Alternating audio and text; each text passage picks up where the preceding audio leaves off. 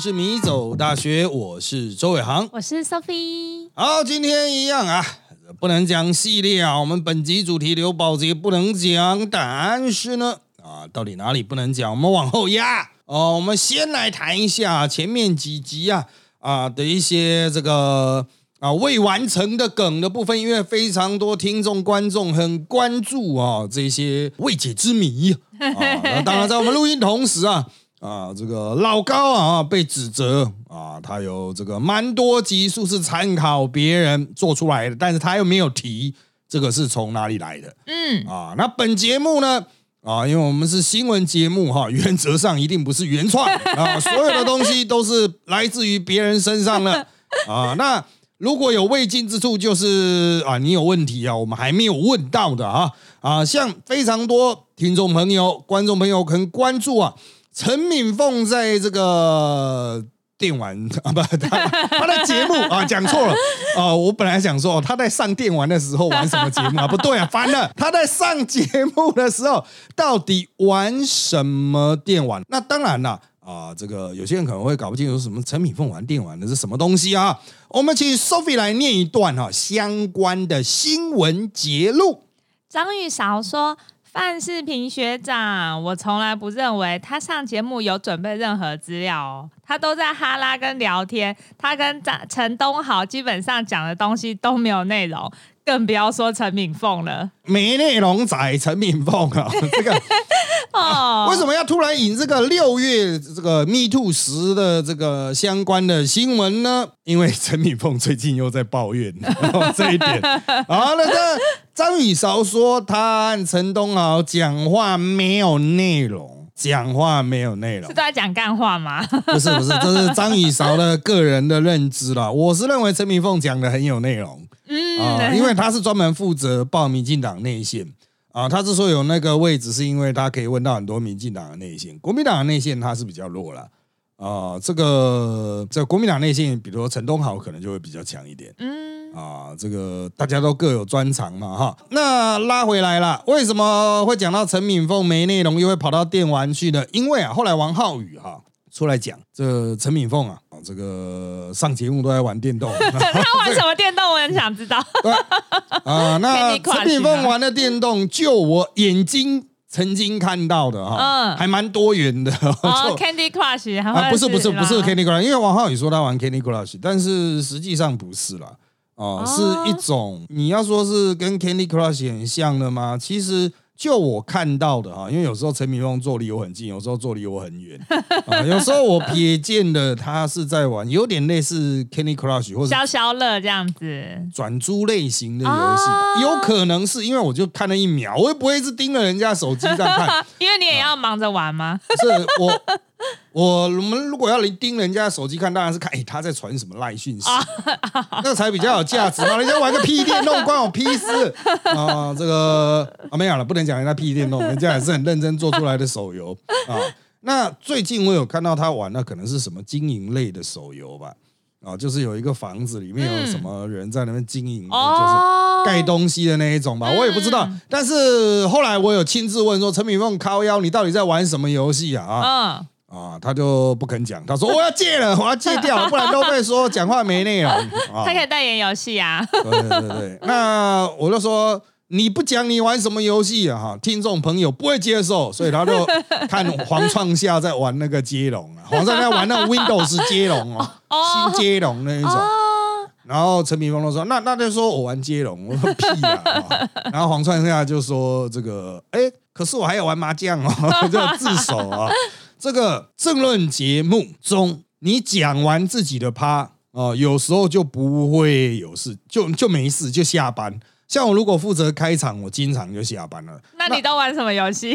我一般都在看那个下一个节目的资料，因为我经常是连着录，不然就是我会去回我的扎报的那个社团呐。嗯，我会赶快把在节目的听到的东西，赶快一一的发到扎报的社团去。呃，就有点像做笔记一样，不然会忘啊。因为我在录影的时候，就是会听到大量的资讯嘛。嗯，啊，你不赶快把它记下来，就很快就 pass 过了。所以我就，如果我录节目有听到什么重要消息，我都赶快把它先发到早报的社团，就当做笔记本这样子。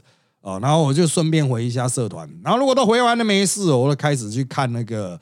呃，新闻就是应该是反过来哈，这个这个节目呢，应该是在上节目之前开始看新闻啊，然后看完之后，嗯，好，我可以讲了。但是我几乎都反过来，在录节目之前，我很少看，除了我自己负责的那一趴的相关新闻，嗯，我很少看。那我都是讲完之后，然后我听其他人讲说，哇，看今天有发生这个事哦，我赶快看一下啊，这好像搞反了，但是。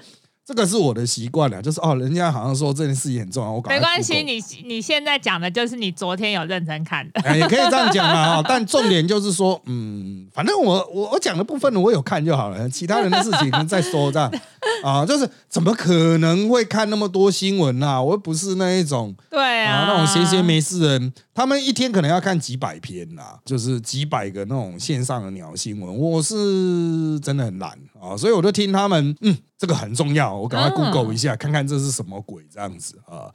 好，那我只能说，其他人玩游戏的状况非常的普遍。每两个就有一个在玩游戏的，很杀时间。对，有玩 RPG 的，有玩各式各样的，但是玩那种传说对决，好像只有那个吧，黄伟汉。因为那个可以马上停止吗？他那个十分钟。可是他哦，对啊，所以他不能说啊，突然被 Q 什么，突然就暂停。不会，通常不会到十分钟。但是黄伟汉在玩，通常是两个场次中的衔接，比如他录完一场之后，然后中间在移动过程，他可能玩个几场嘛。哦，然后等待过程他玩个就杀一下时间呐。对。我个人认为他的他比较不会在节目中间玩，因为哈他玩是用手机嘛，那他在节目中间都是开笔电。啊，那他开笔电的话，那他就是基本上都在上班。嗯。啊，那有一些名嘴可能就是在看股票。嗯。哦，像那种财经财经挂啦、世聪啊，世聪他录影，那前面一定会放一个平板嘛，哈。那都不是要讲的资料，全部都是那个股市即时，生意做很大。那要转过，他本来生意就做很大，哦，他其实是不用录影，他不用录影也可以，但他就是录爽了这样子。哦，他呢永远都是绿绿红红的啊，他的他的那个平板啊，就跟那个陈林官也是一样啊。陈林官录的时候一点半，我不知道他那时候，因为有时候我们会比较慢的，他也是在看一些资讯吧，所以有时候会叮。就跳出来。老师，这个我想到，我们之前对于大家可能觉得还好，可是我们之前硕班要毕业的时候要考试，就是毕业论文，大家都会很紧张。那我们这些学弟妹就是要去帮忙，然后学长就是我们大部分的学长姐都很紧张，除了前置作业，什么饼干、水果、那个便当要买到最好最顶，怎么都都是这个是前置作业，现场大家都很紧张。然后我们就是那些跑龙套的，然后现场我竟然看到，就是我有偷瞄到，有旁边人跟我说，有一个学长在别人讲完之后，因为我们是可能就三个人一起讲轮流，哎，然后有人在看 A 片呢，哦，这也太 freestyle，又想着哇，对，口试可以看 A 片，没有，他只要放松身心啊，对他还好，还有记得转静音，而且他也没戴耳机。我们想说，哇，你也整个口试完，就是你讲完你的这一趴，你就整个超放松身心的。对，就是 relax 一下。名嘴有在看美食节目的，就是那种阿贡的那一种啊，转。搬运过到 YouTube 的那种什么煮饭的啦、美食的，其实有时候蛮疗愈的短影片。啊，他就他的趴完了，他可能就是在看这一种啊，都是吃饭，因为我们疗愈，我们录完了差不多都是吃饭时间，可能他在挑说他等一下要吃什么吧。真的啊，这个我认为抿嘴本来就是一种表演工作嘛。嗯，你把你的表演工作做好就好，你有这个技术去 cover，你也不需要就是哦，我聚精会神一直听。当然，如果你聚精会神一直听的话，你会做表情出来，那导播可能就哎真的会 Q 你这样，因为导播现在真的很苦啊，哦，就是大家都在那边划手机，那拍起来就很难看嘛，他的镜头都只能永远停在一个镜位，就讲话那个人，其他人都没有在听，所以很多节目现在开录之前都要录来宾反应。就他录一个你在看主持人或看人家讲话的镜头。那有时候我没有在看手机的时候，我左看右看了，我就会用眼角余光注意到镜头在照我。就是其他的抿嘴头都低低的在划手机啊。所以你会给导播一些表情，呃，给点头之类的吗？应该是这样说哈，我并没有刻意要给他表情，但是如果他在 take 我的时候。呃，我会稍微做一点他要的东西。可是哈，就是哦因为我们录节目跟您各位观众一般的想象是不一样，你想象可能就人家讲话，大家会去看他讲什么，这是正常人的反应嘛。可是因为我们是做平行的，就是他是坐我们左右两边，我转头我看不到他，我只看得到隔壁的人嘛。对，所以我要看别人到底在讲什么的话，其实最方便是看那个大电视，就现场的监控电视这样。所以他的眼神的那个角度会不对，比如讲话的人在我的右边，可是我是往左边看所以你们要演说你是往右边看啊，不是啊，吗？就是我在看左边的大电视的时候，我眼角余光注意到导播的那个灯，就是 take 我，就是他那个摄影机的红灯亮起来。嗯。啊，那个时候我就会想啊，干错赛这样的眼睛的那个视觉的，就是视觉焦点会不对，对啊，就是看起来会很怪啊。这其实就是导播也会啊，干错赛哦，就是他在 take 我之前，比如说他要说三号要去抓三号的时候，我可能是在看人的那一边，嗯可是他一按下去，我刚好转头 去看他电视，就是落赛，像这种就要剪啊、啊就要去剪。那那当然就辛苦导播啦，辛苦剪辑了。嗯啊、这个是没办法啊、可是就诚如我以前在直播里面有提到过，这轮节目录影现场哦，真的是很赶啊、比如说我们四点半开始录，录到六点半，好一点的是十点就播出嘛。那六点半，大家把袋子拿回去，稍微整理一下 key 字幕什么的，出去可能就八九点。可是像小五哥的，就是他从四点半还算早哦，四点半是他最早开录，四点半录到六点半，八点就要播、欸，哇，所以就会他第一个小时出来就要剪了，啊很及时第一个欸小时的袋子就要先开始剪。哦，所以而且小五哥几乎都是录嘟嘟好，嗯。就是几乎没有可以剪掉的那种片段，顶多他就是用广告去掐头去尾，就是我省略掉专有名词啦。简单来说，就是广告回来你会发现，它通常还会有一段是前面有播过的嗯哦、就是好像让你有前情提要的这种感觉哦、那其实就是可能剪掉太多了，所以它就会增加这个部分啊、就是啊、第一第一趴的后面的十秒或二十秒。嗯啊，那你有时候你会发现，干这秒数也太多了，可能不止十秒、二十秒，可能到三十秒左右。哦、就是有来宾可能讲到爆掉了，然后他们就要把这一段剪掉，这样子。啊、啊就是讲到爆掉，不是说时间超过，就是他讲了一个不能内容。对，不能播的东西，那就只好剪掉。啊、那剪掉之后，就只好再把前一段的尾巴拿来补下一段的开头。啊，就这个、嗯我们叫广告破口了哈。这个录影现场当然状况很多了哦，不过我在这边要来岔题啊，不是岔题，也是我们的主题啊，就是啊。民众党哈、现在这个因为选举的关系嘛哈，各争论节目也会开始让他们有一席之地。嗯过去都是蓝绿啦，那因为柯文哲呃一直是保持在第二名啊、所以他现在呢，民众党也有一个位置啊、政论节目通常都会有一个民众党的解释席啊，他就可以捍卫民众党。那民众党呢，他派出来的、啊、都是发言人，不然就是明代啊，就北部的明代。那男性的很少，好像我只看到邱成远吧，有没有其他的我不太知道。但女性的很多都是正妹。嗯，哦，那是民众党这个对啊，都很正，呃，大概就林真雨啦，然后就是啊、杨宝珍啦哦之类的哈，哦、就是你派正妹来哈、这个应该是说，如果这个正妹非常的伶牙俐齿、很善战，那么男来宾可能就会跟他战到很忘我，就双方还是唇枪舌剑。可是你今天派一个正妹来，那她的口气比较软，嗯然后她的论述比较没那么精明。啊，嗯，就是你不会觉得它很锐利，需要出动一百趴的运算，CPU 加 GPU 高速运转啊，不需要。你如果是觉得哦，这家伙其实蛮弱的，那你要吐槽它很容易的话，好，我觉得对手哈、反而会被软化。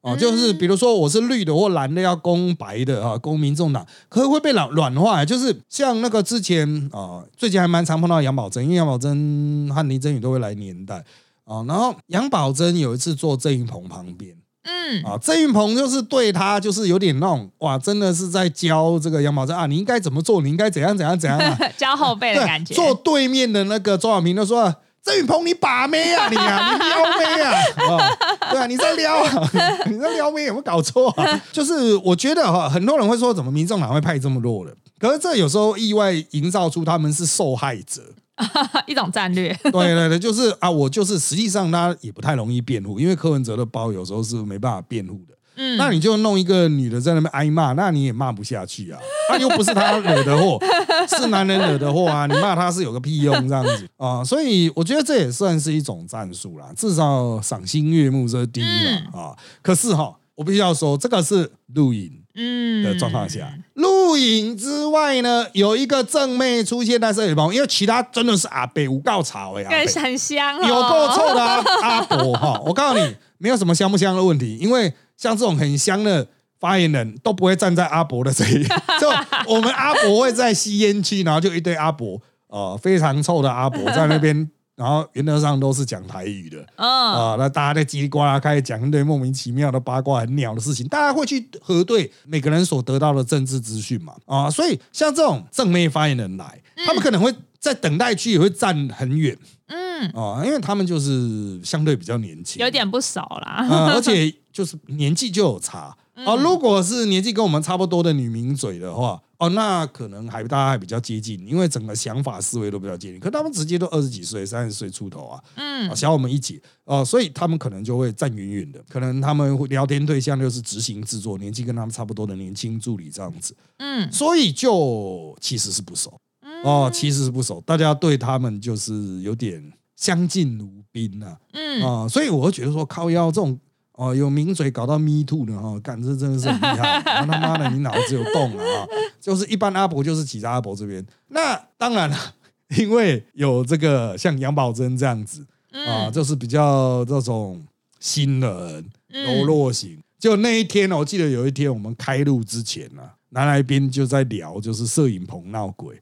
好可怕哦！对，然后杨宝珍说：“啊，真的哦，是哦。”然后其实这个话题转很快，你就知道名嘴的那种聊天有多厉害。比如说一进来哦，就讲说：“哇，今天很冷哎，今天这一间怎么那么冷？”嗯啊，这个就是摄影棚的冷气这样开起来，有时候会开的很强。那个时候他们就这个杨宝珍就说：“哦，对啊，有一点冷呢。”然后他们就开始立刻岔题。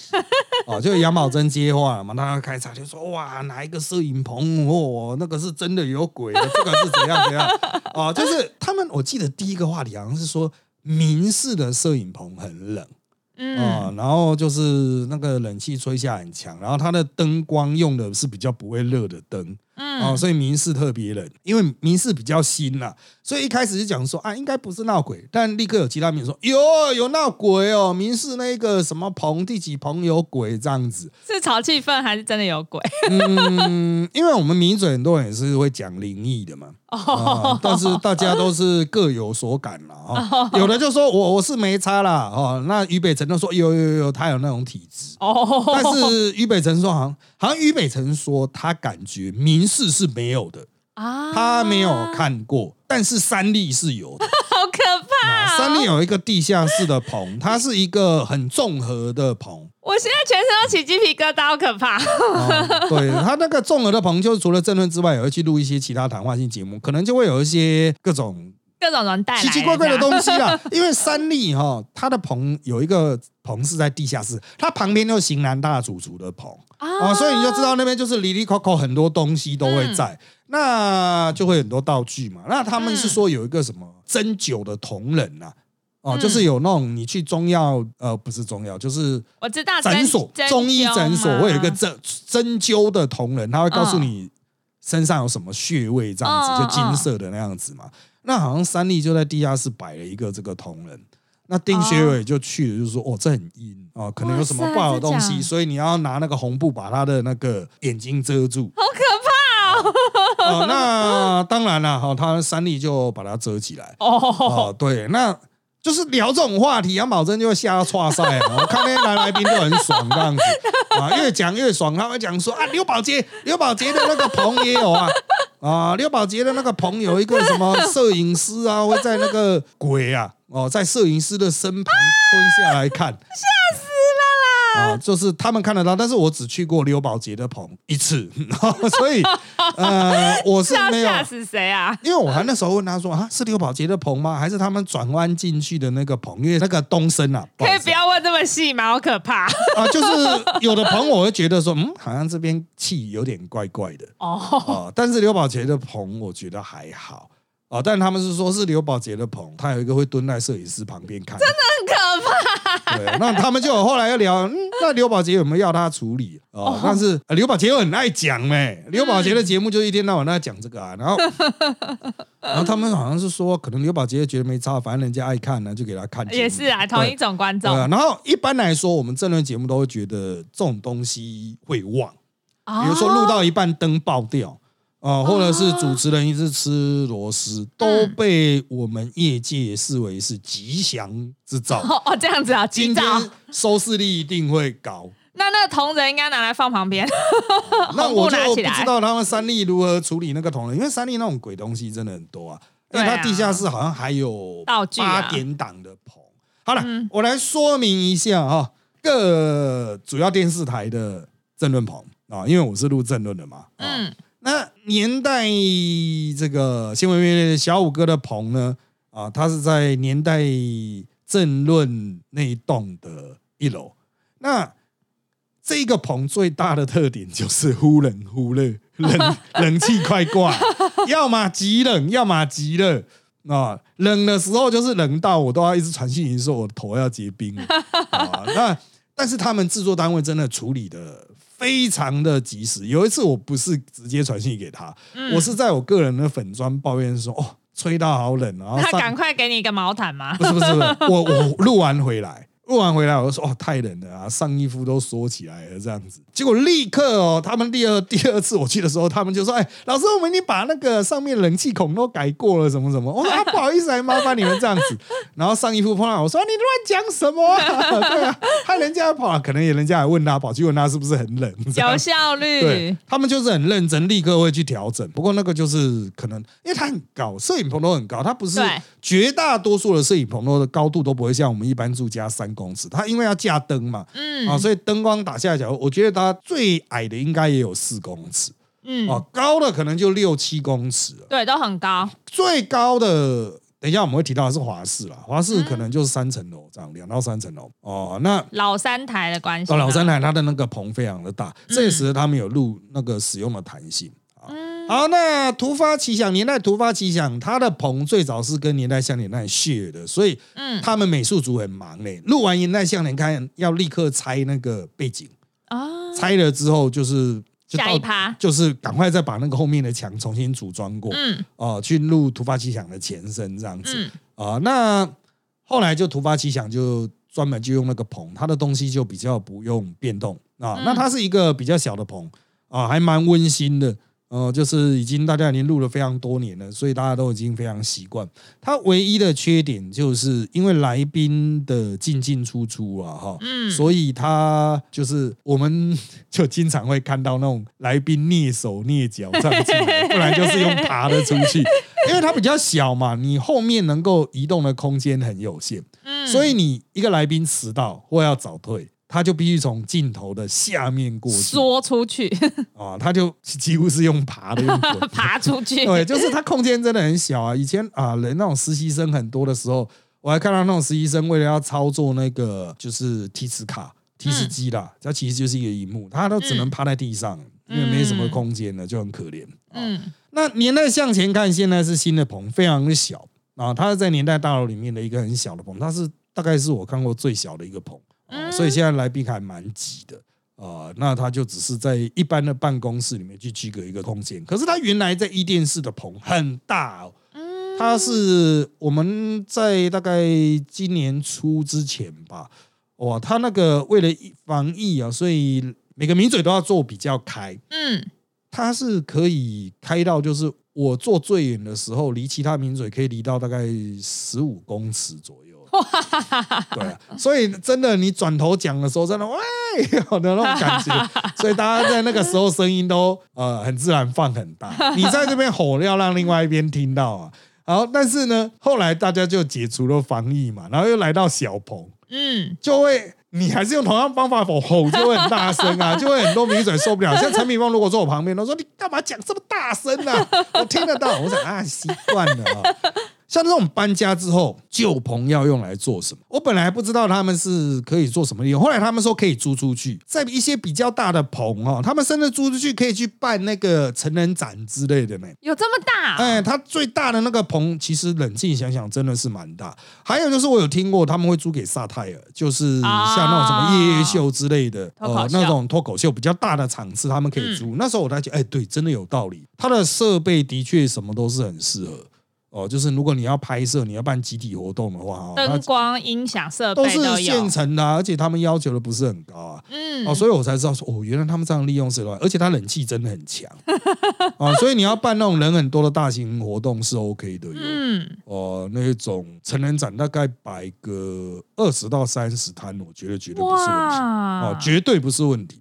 你要让年金哦，四五十摊应该也是可以，大一点的哦。好，那刚刚有讲到三立了，三立其实正论有在楼上的，也有在地下室的啊。嗯，地下室就是就以前廖小军是用啊，现在许贵雅用啊，哈，然后还有一些其他的比较少播出的那一种，就比如周六周日节目也都在地下室会去录，它就堆了很多杂物哦，所以大家都觉得，因为杂物一多嘛，很多道具一多，就会觉得就像那种做服装设计的。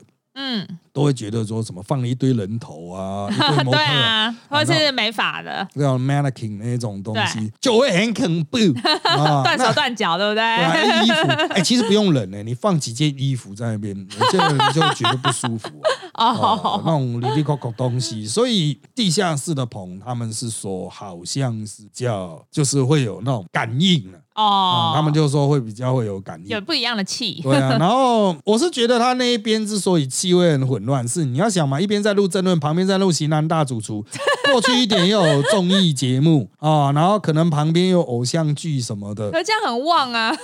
哎，可是他那个人不多哟，哦，就是他太大了。三立的他是你外表看就是呃 IKEA 对面的那一大栋，对，可是它底下是完全打通，它地下室超大，完全打通。啊，所以嗯，这个我觉得其实人气不旺。有时候我们录完的时候，我们觉得有点空空的，即使是下午，平日的下午，我们又觉得说好空哦。就除了警卫区那个警卫室那边有一点点人哦，其他的棚都是空的。因为其实台湾现在自制的节目真的没那么多，嗯，都买的，对不对？对啊，就感觉就是。凉凉啊，会有让你一种凉凉的感觉。不会，就是很多观众嘛。那楼上的正知道了那些棚就还好，为什么呢？因为它外面就是这轮节目的制作单位的办公室，所以人气是很旺的啊。像政治到了或者是什么前进新台湾，要直接有工作人员办公啊。那个一推出来都人山人海啊，嗯，外面都一大堆记者，因为旁边都是记者办公室吧，啊，所以算是跟楼下比起来，我觉得。比较 OK，但是我好像听一个名嘴说，政治到了的棚好像也尴尬怪怪，可能有什么，这个我不知道啊。那还有一个是我们名嘴很常上的，叫九四要客诉，他不是在争论棚这边，他是在另外一栋，好像是新媒体网络那一栋，它就是在办公室的正中央，把它架高。大概架高五十公分，然后就是有一个摄影棚，所以你看那个节目，有时候会照到背后的人在办公。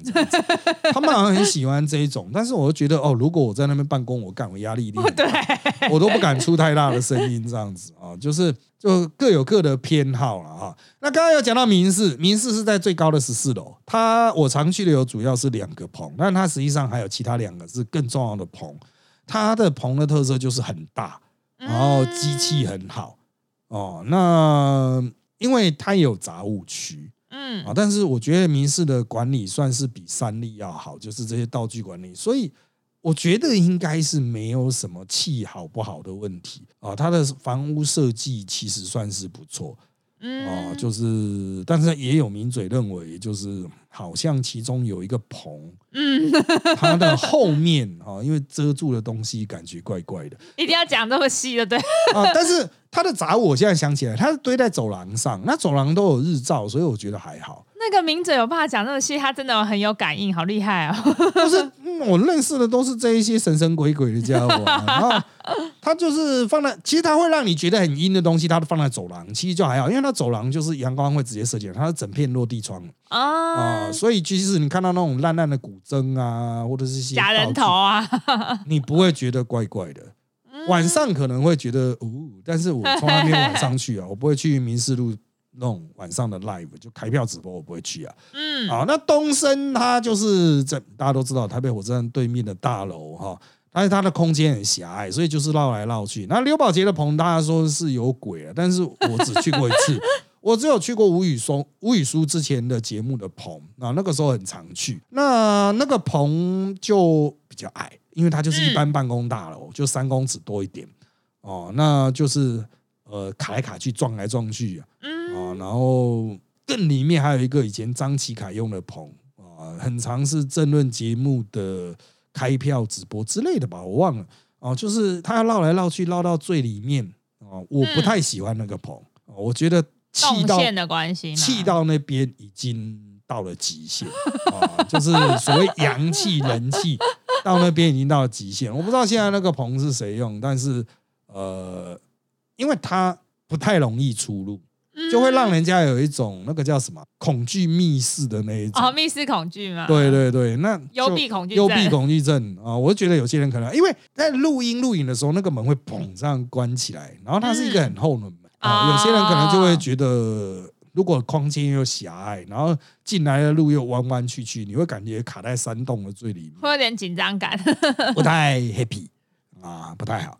那最宽广就是华视，我靠，那真的是我看过最大的。啊嗯，，真的是可以比赛篮球，很高。哎，，对，很高啊，然后又大又宽敞，然后当然啦，在那边你就会觉得说，我做一个节目，怎么前面你会感觉很远很远，可能还有一些工作人员这样子，大概五十公尺外有一个工作人员正在弄灯啊什么的，可以看出他的确老三还是有这个优势，可是那也是它的劣势啊，就是你在市中心占了一个那么大的空间，它可以租出去啊。它如果这地方它拿来租成展场，就大家更想来。也是有尽可能的活化利用啊，像它有租给新闻哇哇哇等外资节目嘛，嗯啊，可是我觉得嗯也是有其极限。嗯。哦，再怎么切割，再怎么租，它的东西也毕竟老，感觉起来是民国七十几年的那种设计。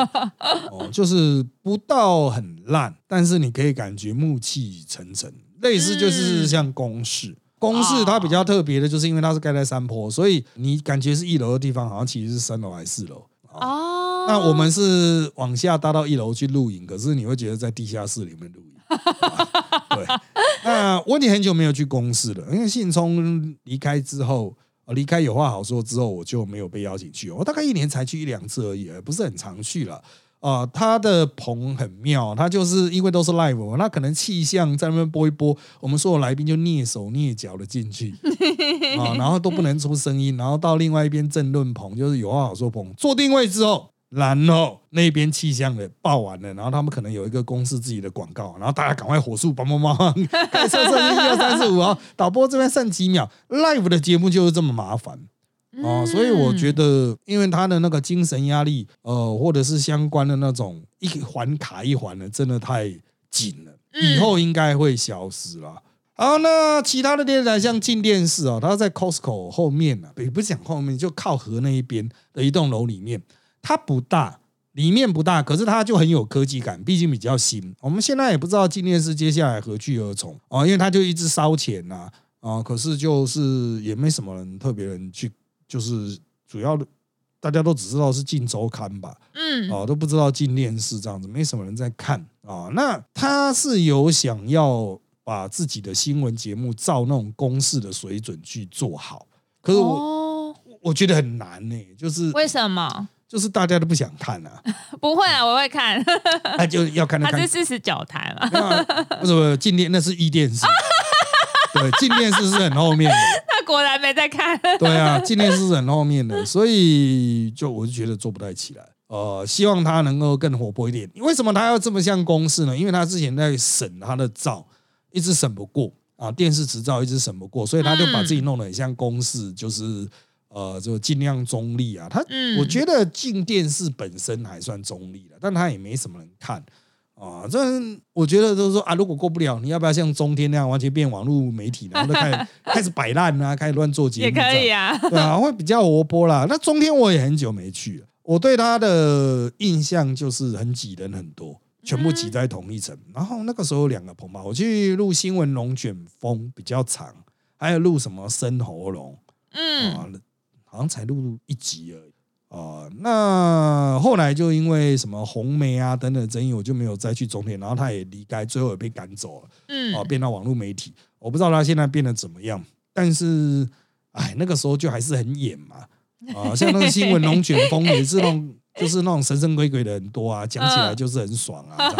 在那边发生最好笑的事情就是说，制作人吧就讲说啊，等下周老师你要跟韩冰这样吵起来，谢韩冰啊，另外一个深蓝系统的名嘴。我嗯，说好好好好，怎么吵怎么吵，然后我就开始录录了之后，谢寒冰就跟我吵啊吵，两个人吵得很凶这样子，然后他的就这一趴结束的时候，谢寒冰就说：“哎，奇怪，你刚才讲的不是跟我讲的一样吗？” 为什么要互相大声的？对啊，就是哎，制作人你是不是搞错了？就是你要我们表演，我们可以演到最后面干，我们两个主张不是一样。啊，真的是靠腰啊哈。好，那 TVBS 哈，我很少去，我以前去就是赵少康的专访。哦，赵少康的专访就是很妙，他赵少康有他自己的争论节目嘛，嗯，那他的专访的棚是在争论节目的对面，就是那个布景刚好是对面，所以赵少康录完我的这个专访，就包袱款款走到另外一边去，他外套要换一下嘛，衣服要换一下没，换呢、哦，真的好像没换，他人就这样走过去 好方对啊、便哦。然后摄影师就把镜头反过来 然后就走过去，然后我就哦离场，拜拜，就这样子。我觉得这也蛮方便的啊，我这样一次可以录两个节目，然后布景都不用换，啊，我就人人移动就好了。我觉得这是很聪明的一个操作了啊。好，那这个我们今天要提到这个保洁的棚啊，有鬼哈。那很多人对于刘保洁哦，就是明明是争论节目的时段，却一直做神神鬼鬼的东西哦，这个有很多批评啊。这个我必须要帮他说一点话哦，就是他还是蛮收视考量的。保洁的节目的收视率一直都是我们同一个时段的最高。因为大家只看争论会腻呀。应该是说他很会去掌握那个新闻效果、媒体效果。他通常都是其他争论节目的两倍，除非有时候三立冲起来哦，否则一般都是其他争论节目两倍。你看他那个关键时刻的网路也是最多人啊，好厉害、哦啊他们的新媒体也是最多人哦，就是他就是真的做久了，有他的一定的战力了。嗯哦，不过他还是有不敢讲的东西，什么呢？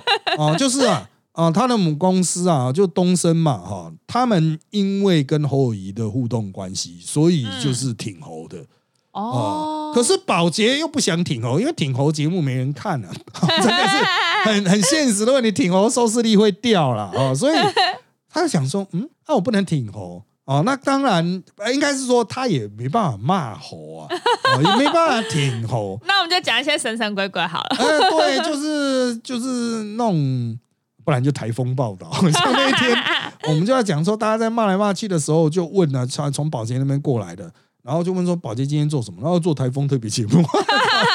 啊、就是还是去做这些，就是很多人会觉得你烧不到痒处，没有尽到社会责任。可是他就是节目公司有一个大格局在嘛，嗯啊，台本身就是啊，我就挺猴啊，那要怎么办啊？他骂猴才有收视率，那他能够做的就是不要讲，对，啊、完全不提这个人，假设这个人不存在啊，我觉得这也是做节目的一个策略嘛。不得不为啦，就是啊，你总不能一天到晚做老板喜欢的吧？